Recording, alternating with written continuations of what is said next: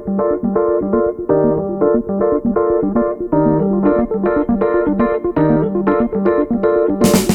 Betty Salonik, CEO and founder of Accelerate Investors. Welcome to our podcast, Chief Investment Officer Conversations, which brings to you what is on top of mind for the world's leading CIOs.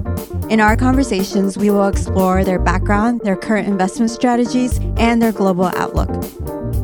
Welcome to part one of my interview with Jonathan Grabel, Chief Investment Officer of the Los Angeles County Employees Retirement Association, LACERA, a $70 billion pension fund with 165,000 beneficiaries. In this episode, he shares with us his background and how he became CIO at LACERA. John also describes LACERA's differentiated asset allocation strategy. For instance, did you know private equity and public markets are both bucketed in the growth portfolio? And we also discuss inflation and portfolio diversification.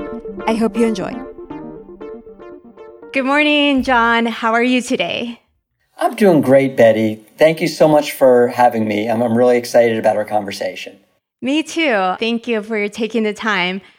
Why don't we begin with you sharing with us who you are and what you do?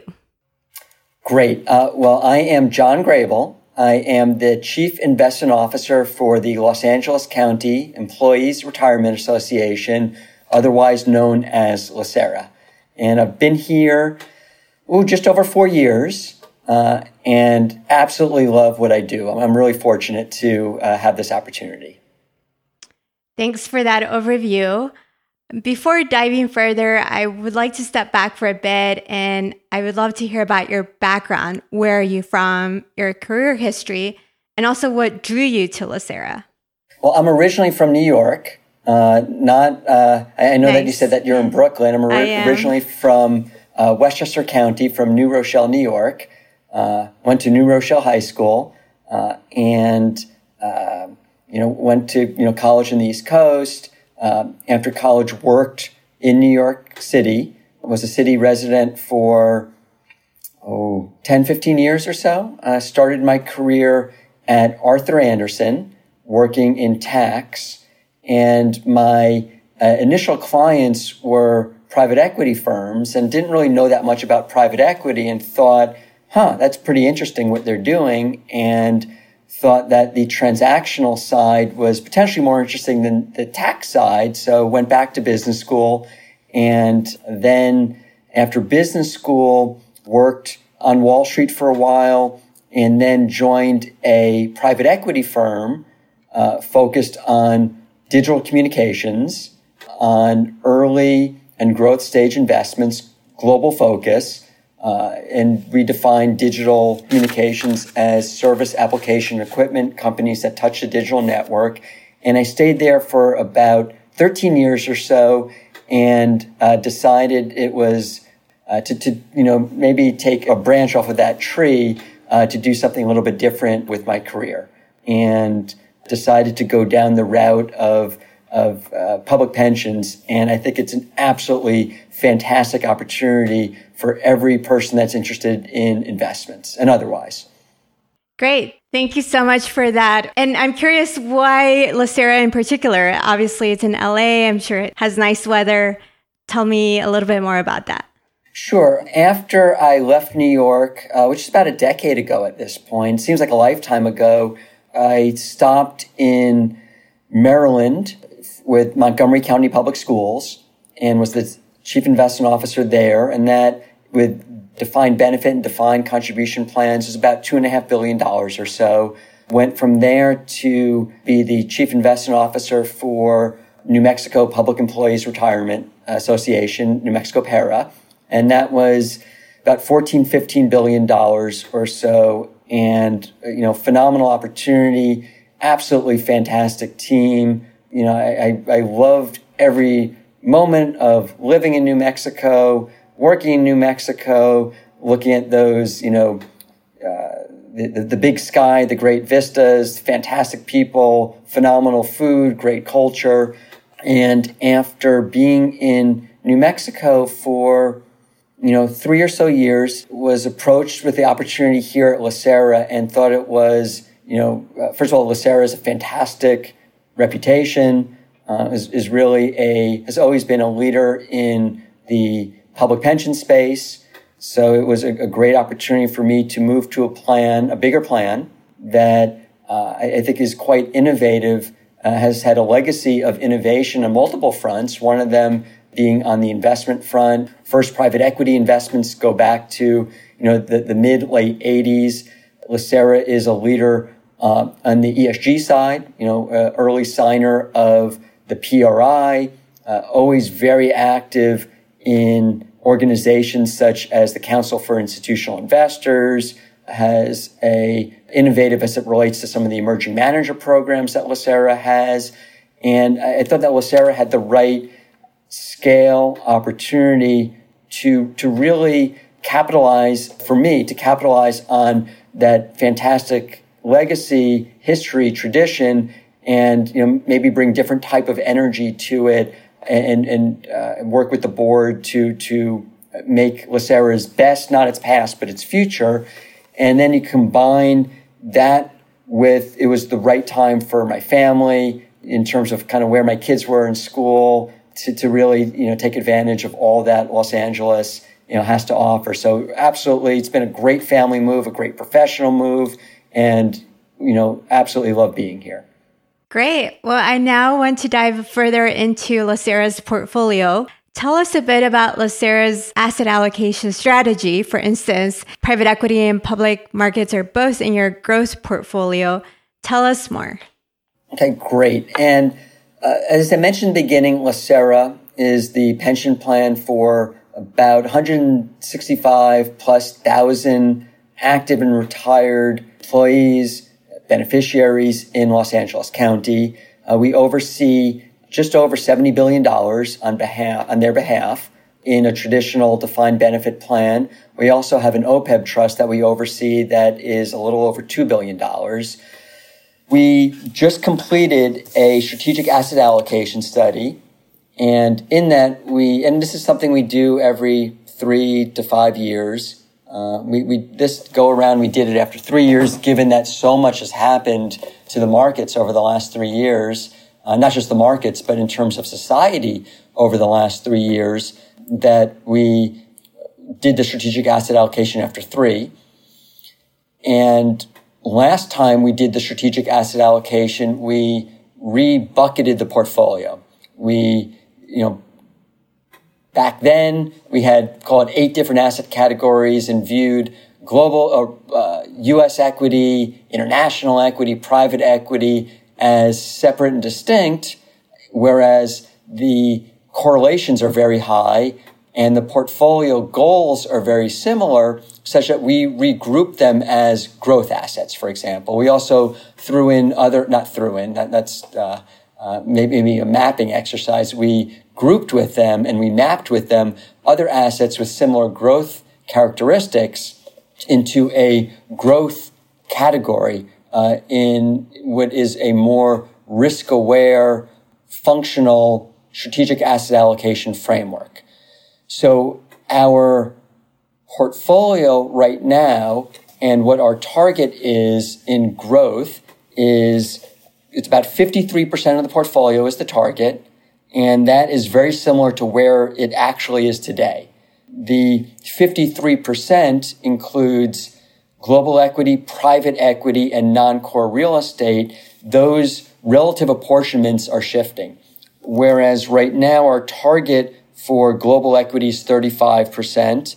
The actual is above that, considering how well public markets have performed, but our new target is 32%.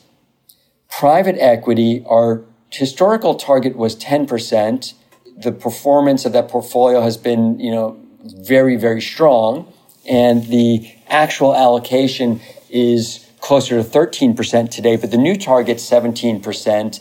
And for uh, real estate, non-core real estate, uh, that target is uh, moving up from a target of three to four percent. But our growth portfolio is the primary driver of long-term returns for the Lacera fund. And in many aspects, just like other public pension plans, you have to have different asset categories to perform different functions over different time periods. And the role of that growth portfolio really is to harness returns over the long term to pay benefits uh, and, and to, uh, in effect, offset those long term liabilities that, that the pension has as a result of all the active employees and the new employees that will retire someday. And so that's the main purpose of the growth portfolio. And that we think that that combination of public equity, private equity, and non-core real estate really positions the portfolio to uh, serve that purpose of meeting those long-term benefit payments. Thank you for that overview. And I'm curious, how has this new framework worked out so far? I believe it's working for us, but ultimately, you know, the that that's a longer term question. But what, what I think that the, the, functional framework really achieves for Lacera, you know, for the board, for staff, is a total fund mindset that we don't want to have diversification in name only. We don't want to be overly diversified. And we want to recognize that we need a portfolio to perform in multiple environments. And those main environments are high growth, low growth, high inflation, and low inflation. And a more simple framework of, of that functional framework that has, you know, four main categories of growth, credit, real assets, and risk mitigation, that's the, the best way that we see to position the portfolio to perform in multiple economic environments. We've been quite fortunate over the last decade that with tremendous stimulus from global central banks that you know high growth low inflation in some sense has really worked so uh, growth portfolios have worked but we may be in changing economic regimes, and we need a portfolio that isn't of one note in order to perform in multiple economic environments. One other aspect of this functional framework is we're much more risk aware. We understand the positions we have. We understand the exposures we may not have. And one aspect of it and, and one of the things that I really appreciate about the situation I walked into in Lacera was that we have a strong statement of investment beliefs.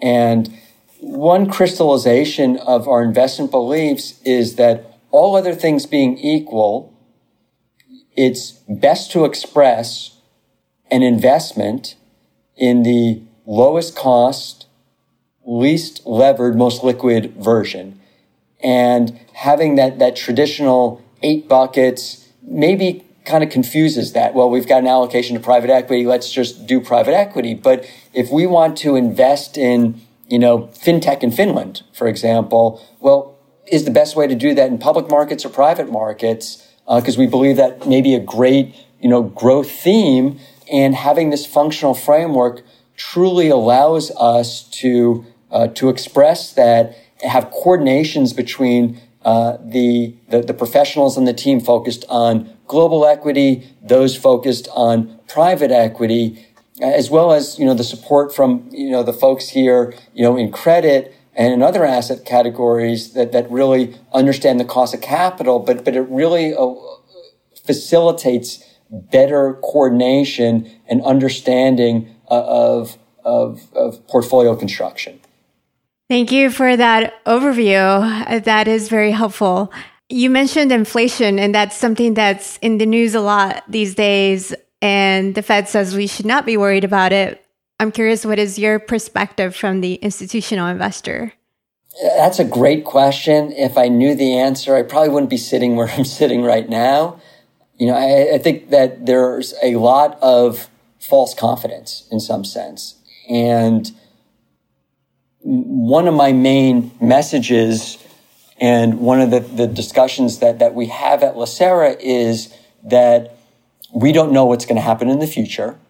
Anyone that has utmost confidence about what will happen in the future, just turn around and run. You know, don't look back, run, keep running, run a little further, because they don't know. Now, markets are telling us, you know, in some sense that inflation you know, is higher. The data, you know, there's a lot of noise because of, you know, what we've gone through over the last year. And you look at the statements of the Fed and what their mandate is. And so I, I do think that we need to have portfolios that are inflation aware in terms of the, the exact timing, magnitude. That is what the future will bring, but we're positioned for it.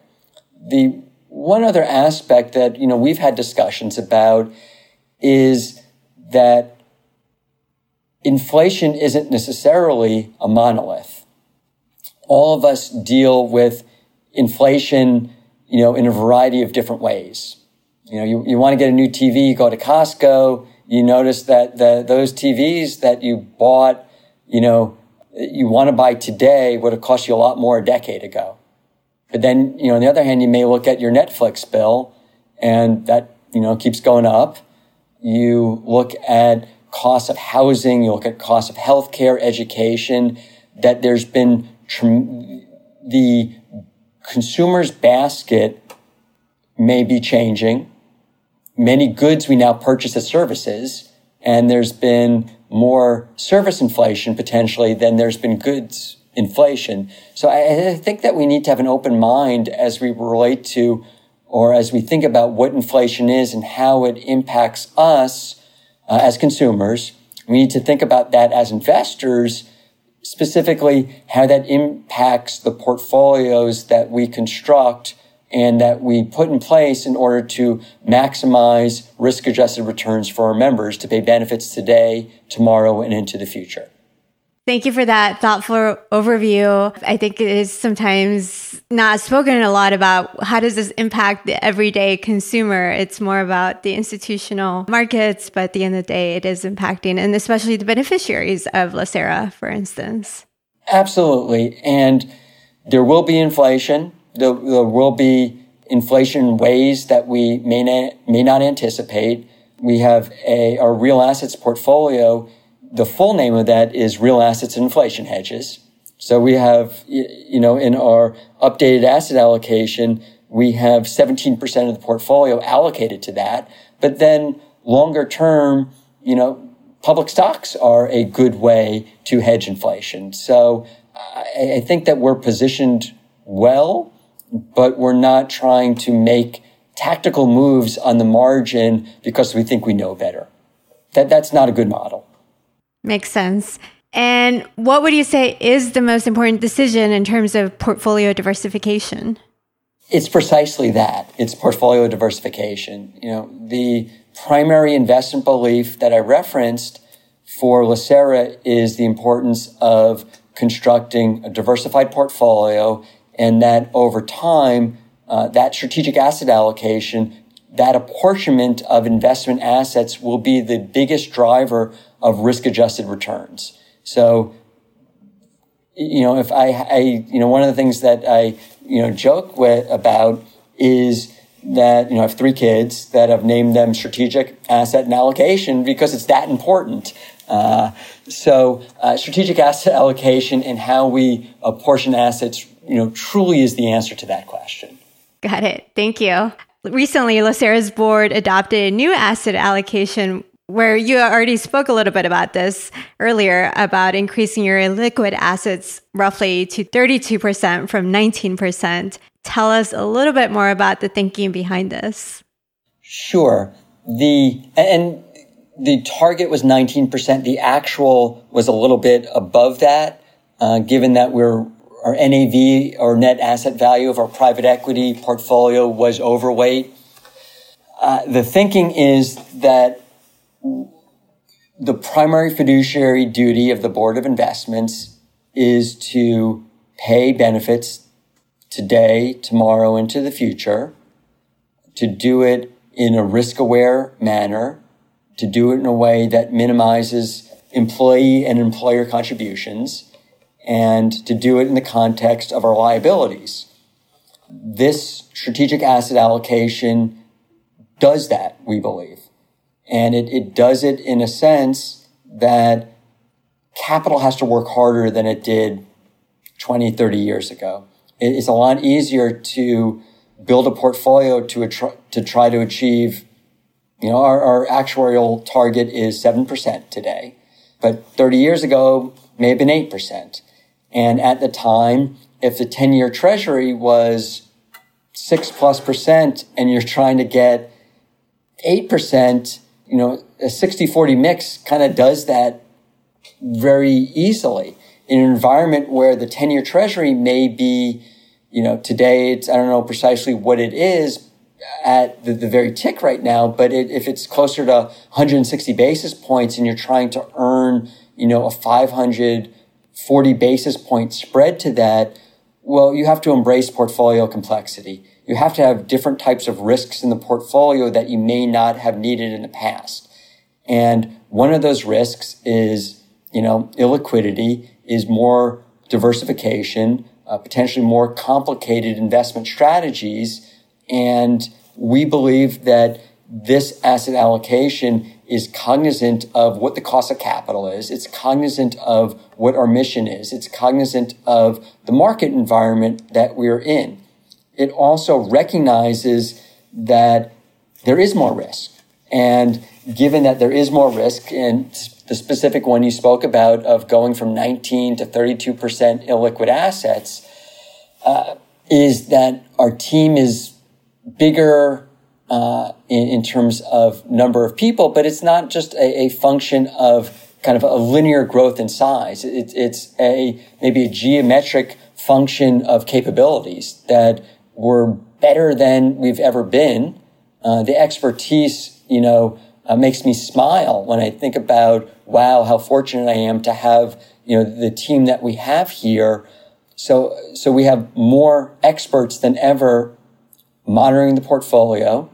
We're challenged by the board. The board expects us to do better with, you know, each meeting, with each day. We also don't just look at, you know, the, the historical lens of returns, simple returns to construct portfolios. We have a very risk aware portfolio. We have risk systems, data capabilities we've never had. We embrace technology in a way that we never have before.